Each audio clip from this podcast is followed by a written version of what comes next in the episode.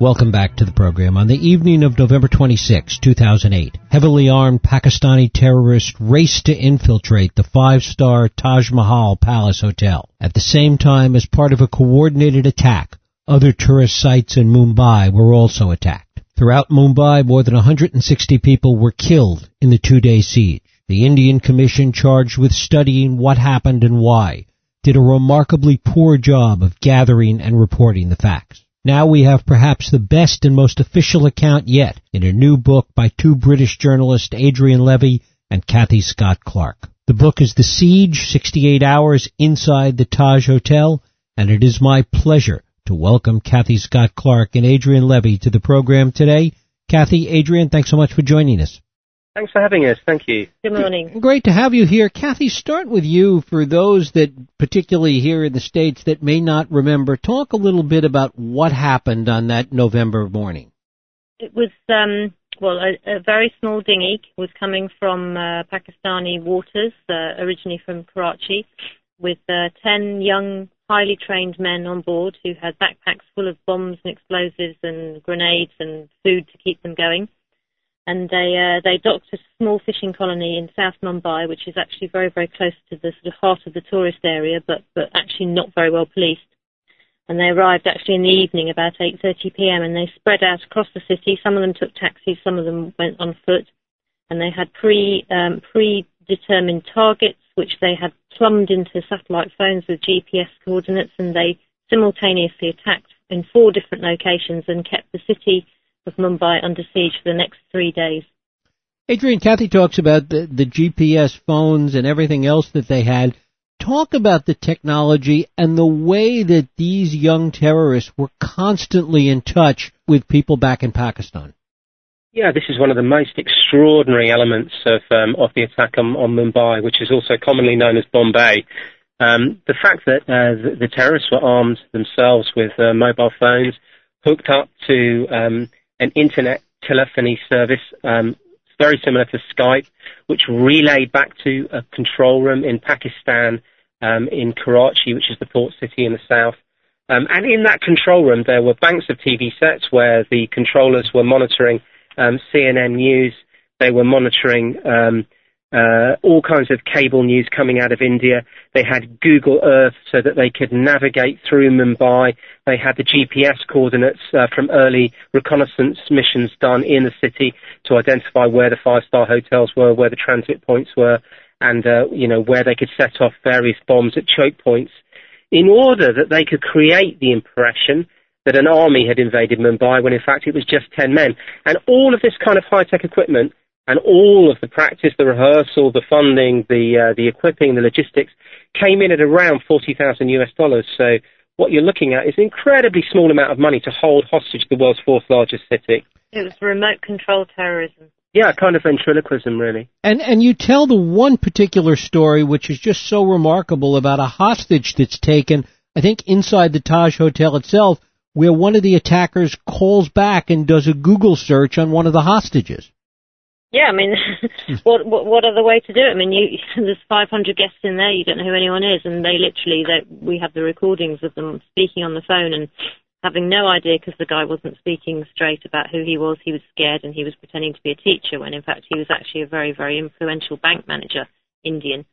Um, and and they ring back to the handlers and they say, well, what does he look like? Uh, is he wearing glasses? Has he got a bald head, um, what, what's the back of his hair like, and, and you can hear the sort of tapping on the on the keyboard at the other end on on the tape recording, and and the handlers say, well, hang on, I think this guy is uh, is Mr. Ramamurthy, who's the bank manager, so that means you have found a very very high value hostage. So I mean, it was literally done on the hoof, like you would do any kind of reporting activity.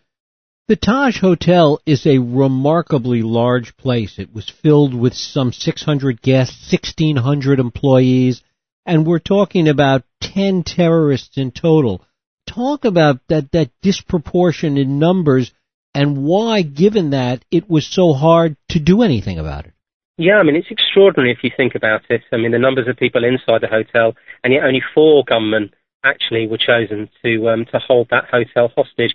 What they had on their side was uh, the absence of any, of pretty much any practical um, security in the hotel, as the hotel had found um, in its mind that um, um, high-scale um, security was incompatible with creating the uh, the illusion of a luxury environment of a five-star hotel. I mean, this is one of the most luxurious and historic hotel palaces in India. But the second thing, which is crucial to this, um, a crucial mistake that was made, the police decided to sit it out, with the exception of six brave officers who went inside countermanding their orders, and they sat down and waited for the Indian Special Forces to arrive, which would take another 12 hours. And in that 12 hours, the four gunmen became acclimatized, familiarized with the strange environment of the Taj Hotel, which meant that they then had the advantage. I think one thing I'd like to add is also the physical um, setup of the hotel prolonged the whole thing because because basically it's a very historic building. It had different bits added at different times. Yep. There was the front of house and the the back behind the scenes and the behind the scenes sections, the staff areas and the kitchens were incredibly complicated and higgledy piggledy. And the staff of the hotel, who were the real heroes that night, they made use of all of the interconnecting kitchens and corridors and all these little kind of get throughs through various roofs and areas that, that only they knew about. They used all of these um, behind the scenes areas to save a lot of guests and keep them hidden, um, which meant that the, that the terrorists had to spend that much longer time trying to find people. And yet, by the same uh, by the by the, by the, by the same uh, token, the labyrinth, the labyrinthine nature of the hotel made it amazingly difficult for the special forces when they eventually did arrive. The hotel itself could not provide a blueprint. Uh, the architect had gone missing. And that meant that navigating as an outsider through the backstage areas, the front of house areas, was extraordinarily difficult. And then yet, yet the gunmen, the four gunmen in the hotel and the terrorists as a group knew more about the inside of that hotel than the special forces did when they arrived. Well, they did because they'd had um, they'd had someone inside the hotel on many many occasions over seven different uh, surveillance trips who was just a remarkable character, the comedian character of David Headley, half American, half Pakistani, who had stayed in the hotel, his tickets and, and his uh, bill paid for by Lashkar-e-Toiba, and he had cased the joint and he'd, he'd logged all the GPS waypoints and he had photographed every section of the hotel that he could possibly visit, and, and he had given them that, that kind of window into an exclusive world that they would never otherwise have been able to see. Cathy, talk about Lashkar-e-Toiba. Who was it? What is it? Etc. Well, Lashkar-e-Toiba is a Pakistani jihadi group which, which was originally uh, created by the uh, intelligence agencies, the, the, infamous ISI, and it was created with the express intention of fighting a, a proxy war in uh, in Kashmir against the um, the Indian security forces that they see as occupying the Indian side of Kashmir. Um, but in recent times, uh, Lashkar had been, recent years before Mumbai, Lashkar had become a little more unwieldy and a little less under the control of the ISI, and they were having their own internal debate as to whether or not they should be broadening their scope and looking at, uh, at fighting in areas beyond Kashmir because they were losing out um, in publicity terms and in terms of recruitment and funding and uh, everything to Al Qaeda, which was becoming more and more famous, and no one really sort of thought about Lashkar anymore. So there's a big internal debate as to whether or not they should attack different targets and go beyond Kashmir. And Mumbai was, to cut a long story short, Mumbai was the um, was was the result of that debate. They decided to launch themselves on the international stage against international targets, and at the same time hitting their old enemy India. Adrian, you report in the book that there were at least 26 separate incidents where there were clues that should have led authorities to the fact that something was about to happen in Mumbai. Yes, is extraordinary. You know, I mean, David Headley, um, who Cathy's described, this hybrid, half Pakistani, half American, had been working for American intelligence as well. Um, and he was feeding back information on the Mumbai plot. Um, and uh, these bulletins, mostly from the CIA, but also from other intelligence agencies in the West and in the Gulf states, were passed to the Indians. The first one coming in 2006, the last one shortly before the raids, and then giving pretty much um, um, a good idea of what would happen. A raid coming by sea, Mumbai, the city being targeted, the Taj Hotel, the five-star Oberoi Hotel, the transport nexus being targeted, the methodology also that gunmen with AK-47s and small amounts of explosives, the fact that it would be a suicide squad as well as a marine landing at night. And therefore, all of these strands were given and passed over um, to uh, to the um, Indian intelligence, and yet they were never really developed. They were never really taken seriously. Um, so, um, in that sense, you could say that Indian intelligence dropped the ball. Why do we think that was, Cathy? Why did Indian intelligence fail so miserably in picking up any of these clues? Yeah, they they had no idea about the source. They had no idea that uh, David Headley existed, that he was writing inside Lashkar-e-Toiba. They they were just getting the kind of the basic information from the Americans, and and I guess they also, I mean, there are constantly um, reports coming through that that Pakistani groups are, are planning to attack various locations in in India because the countries are sort of semi at war most of the time. But um, Adrian, what do you think? Why do you think the reason is that they just I think there are systemic failures. You know, what, what was very, very worrying um, for, um, for um, and it's being hotly debated um, in India at the moment, is the inability of, uh, you know, you'll be familiar with this in America after the 9/11 Commission of the foreign intelligence to talk to the domestic intelligence, just as the CIA and the FBI fell out terribly um, in the 9/11 Commission over the genesis of 9/11. Um, and the same thing existed, you know, stovepiping of intelligence by rival agencies the inability to pass it down to the local level in Mumbai. I mean, India is a vast subcontinent with a billion plus people. And, uh, you know, I think that was a, a, key issue and one that's still being debated today. And a failure, um, really, to develop the lessons learned aspect. I mean, uh, you know, after 9-11, the 9-11 Commission was very effective, I think. After 7-7 in London, uh, you know, there was a massive amount of soul searching about our failures, the failure of our intelligence service, who was monitoring the terrorists who attacked London to capture those terrorists, even though we were surveying them. And um, in India, no, 2611 happened, and afterwards there was a report which was 64 pages long. And I think that failure to hold anyone to account, to properly mine and explore what had happened, that has caused huge un- unrest in India. I, I, think just one thing to add as well that, that the failure to sort of respond to the mounting threats and warnings also is, is, is down to the fact of lack of resources. I mean, the police on the night in Mumbai, mm. the police in Mumbai still today are armed with uh, basically Second World War rifles. They have um, body armor. If they have any body armor, it, it's um, it doesn't. It's ineffective. They don't have helmets. I mean, it's just a case of economics.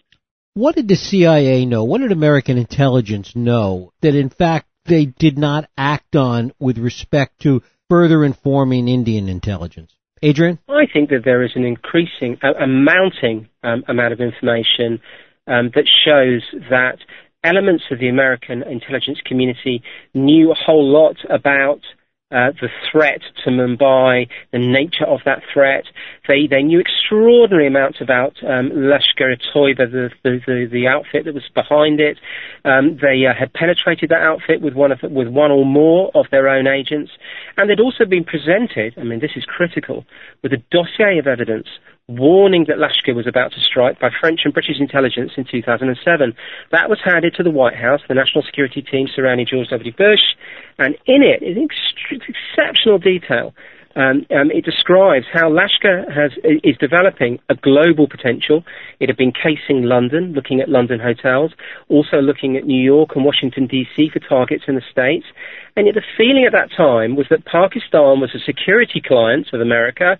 It was the bulwark in the war against terrorism, the war against the Taliban and Al Qaeda. And the result of that is that um, the White House chose to do nothing because Lashkar-e-Toiba was seen as the pet of the Pakistan military, and it was felt that it would be politically inappropriate for the CIA to wade in and alienate their allies in Pakistan. An extraordinary story. And this is, of course, while the search for Osama bin Laden was still going on. Yeah, absolutely right. And here you have an American David Headley carrying an American passport inside the Islamist movement in Pakistan who's known by emails and intercepts to be edging very close to Al Qaeda, and one particular Al Qaeda military commander hiding in the tribal areas of Pakistan. And that means that at that time, in 2008, an American was close to the leadership of Al Qaeda at a time when de- decapitating Al Qaeda, uh, uh, uh, nabbing Osama bin Laden, was still the prime objective of the CIA. Remember, this is several years before he was finally run to ground in Abbottabad. Mm-hmm. What do we know about the degree to which ISI, the Pakistani intelligence and, and Secret Service, was involved? And what do we know about this double agent that you talk about in the book? Cathy? Well, we, we, we know that, that because Lashkar-e-Toiba had been created by the ISI specifically, that, that, that they had very close ongoing relations with between the uh, between individual ISI agents who'd been deputed to work with Lashkar, and uh, and with, with Lashkar operatives who, in many cases, were former army officers, former ISI um, agents as well. And there is plenty of evidence that individual officers from the army and from the ISI, named officers, well, n- named with, with not their real name, non um, were actively involved in the plotting and the planning and the execution and the arming of the uh, of the group that went into Mumbai. But I think claims that, that, that on an, an, institutional level the ISI planned and uh, helped Mumbai uh, are not true. Um, I think, and the fact that the, the civilian government um, was completely oblivious to what was going on, I think is um, evidenced by the fact that the foreign minister, the Pakistani foreign minister, had just flown into India that day, the day of the attacks, and was staying at the Taj's sister hotel in Delhi. Um, and was there for a very important, groundbreaking diplomatic mission to improve relations between himself and the Foreign Minister of India. So I, I, there is no evidence that um, that, that, that, the, that the civilian government of Pakistan was um, was in any way complicit with this. But it's certainly further evidence of the rogue nature of the ISI itself, Adrian. Yeah, I mean, I think what emerges is how little we really know about their operating structure. I mean, we talk to many people who um, um, are uh, uh, operating, have operated alongside ISI or have retired from ISI, and um, the impression you get um, is that they have, for example, um, superficially a structure which is not that dissimilar from the CIA in terms of, uh, you know, how it operates and how it breaks down in, in divisions, units, and directorates. But actually, um, some of these are so uh, embedded and have been for 30 years that they themselves have become like the people they're meant to be controlling. So the jihad um, outfit that controls, wields, and manipulates um, Islamist factions against India and against uh, America in Afghan- and Western interests in Af- Afghanistan, some of those people um, have spent 30 years doing that job and uh, no longer can be said to be controlled directly by ISI. They operate in a very grey area, which makes them extremely untrustworthy and very, very uh, opaque. It's very hard to understand who, whose side they're on. Um, and, and, they feed they feed off that um, that kind of mystique and, and, and allure of being a, a, strange and dangerous agency. I mean, they deliberately de- develop that and they, they permeate that within Pakistani society. I mean, when you're there in the country, I was there a couple of weeks ago, and you're talking to senior official police officers and government agents. They won't actually say the word ISI. Yes. They will just say they'll say that, that our friends or the agencies or the security people. They people are too frightened to even use the name the ISI inside Pakistan itself. And quite a good snapshot of how this can work and the ramifications of that. And um, we shadowed um, the um, Pakistan's equivalent of the FBI, which is called the FIA, and um, it, um, it was given the poison chalice of investigating the Mumbai attacks within Pakistan. And yet these guys, who are career intelligence officers from the civilian sector and career policemen who um, are charged with investigating it, know that if they probe too deeply, things can get extremely uncomfortable um, very, very soon. And so they themselves have to steer a very, very careful political course between, uh, you know, what they would like to ascertain and what can be ascertained safely. So it is a quagmire. And, and one of one of in fact one of the prosecutors that we met uh, while we were doing the research for the book was uh, subsequently gunned down in Islamabad in his car. So there's that threat if you go too close and to go beyond your remit and start delving too deeply into ISI business is definitely there. What has been the overall impact with respect to the relationship between India and Pakistan since this attack? Well, I think this attack became a watershed uh, for the um, for the um, more hawkish element within the, understandably actually, within the, uh, the, the, foreign service and within the military, to completely cut off ties with Pakistan. I mean, I've, I've heard it said to me by um, uh, ambassadors and senior civil servants in India that we should do what in, uh, we should do what Israel does. We should now build a wall, effectively uh, rather than concretely, between the, our two countries and just let them collapse on their own and have nothing to do with them. Um, this attack really between two nuclear powers um, caused an enormous uh, amount of mistrust and uh, deep felt uh, deep felt anxiety, uh, soul searching really about what India could do about Pakistan. It's set, set back relations between the two countries by at least a decade. It's still not recovered even five years on today. I mean, you talk, you talk about it, you talk about Mumbai in Pakistan or in India, and there's still an awful lot of bitterness. I mean, the fact that the Pakistani authorities have arrested 10 uh, Lashkar-e-Toiba uh, people, cadres who were involved in the operation, they're still sitting in jail. They've not been prosecuted yet. I mean, that's a real bone of contention. And you mentioned the word Mumbai, and it just sets off the whole debate every single time, with whichever side of the board you're on. Yeah, it's, it's, extremely critical, and I think the nature of the attack as well. Um, it was a huge humiliation for, uh, for, for India. It felt humiliated that so few people could hold such a large city to hostage, hostage, and it was a huge wake-up call in the West too. I mean, you know, what you could see afterwards was police chiefs and intelligence agents from all over the West, from America, Britain, and across Europe, arriving in Mumbai to understand what had happened there, because we subsequently learned that London too had been targeted, as had New York and other American cities. And if you think about the nature nature of that attack. You know, a nighttime attack uh, where hotels and meeting places are targeted. I mean, you know, this is a different kind of dynamic. And as we've seen recently in uh, in Kenya, it's happening again. It is it is the kind of terrorism of the future is, is mainstream civilian-based targets, which can be broadcast on TV and prolonged. You take you take hostages, you get a stronghold, you stay in there as long as possible, and then you fight to the death and you get tons and tons of airtime. Talk a little bit about whether or not it was a wake up call for the Indian authorities in terms of their ability to respond to this kind of thing perhaps in the future. You mentioned the, the report that was done that really held nobody accountable. Was there any learning that went on at all with, with respect to the Indian authorities? I think very little. I think it's uh, this is one of the most depressing elements of it. Actually, I think uh, the special forces, um, who are known as the Black Cats, who in the end, although they arrived 12 hours late for uh, reasons uh, which were not really strictly to do with them. There was a political dogfight, which meant that there was no plane to transport them, no pilots, no lifting gear, no buses, etc., to uh, to demobilise and mobilise the men. Um, and uh, to a certain extent, they did become re-equipped to a higher standard and spread out geographically across the vast subcontinent of India. But really, uh, nearly all the recommendations, the paltry recommendations that were made by this commission after the event, were not adhered to. And um, you know, the only thing I think that this event does teach you is that ordinary people behave in exemplary fashions.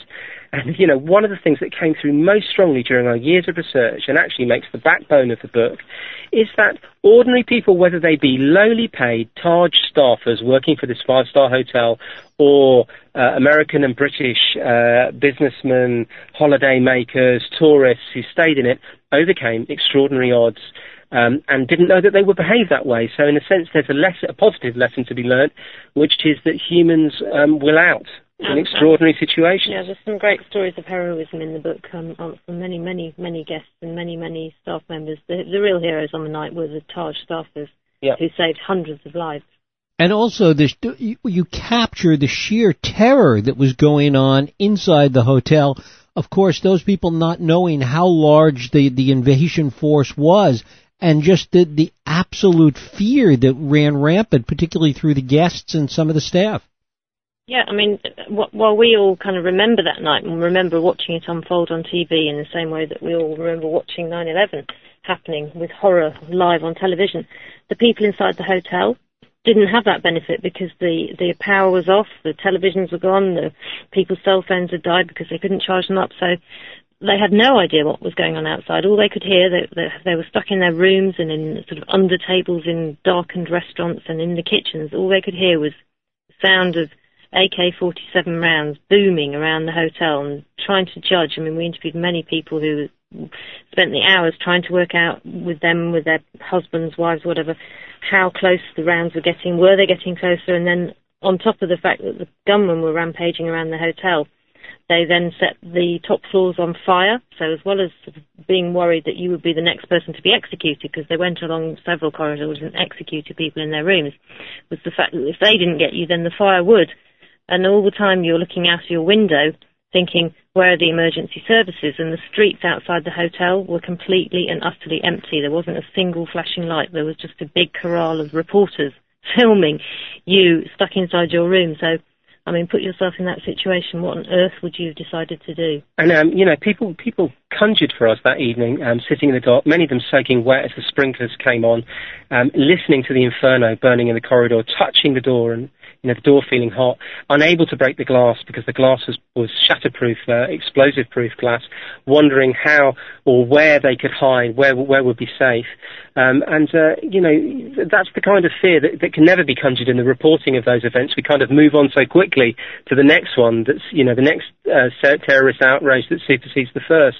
And, and yet the, the human drama was extraordinary. I mean, particularly as Cathy says, by the Taj staffers, many of whom threw themselves in the path of bullets and explosives to save their guests, which is an extraordinary corporate culture within that hotel.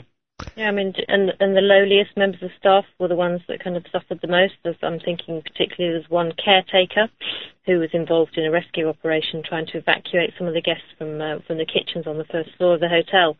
And as in the middle of the evacuation, the gunman, having listened to various newspaper reports and guests talking live on TV from this very place, they worked out where where these people were, and they burst into the kitchens just as the people were being evacuated. And this caretaker just turned around, not thinking obviously for his own life, and ran into the path of the gunmen, trying to distract them away from the guests who were fleeing down a back staircase. And he died as a result, as did seven other chefs who who basically did the same thing.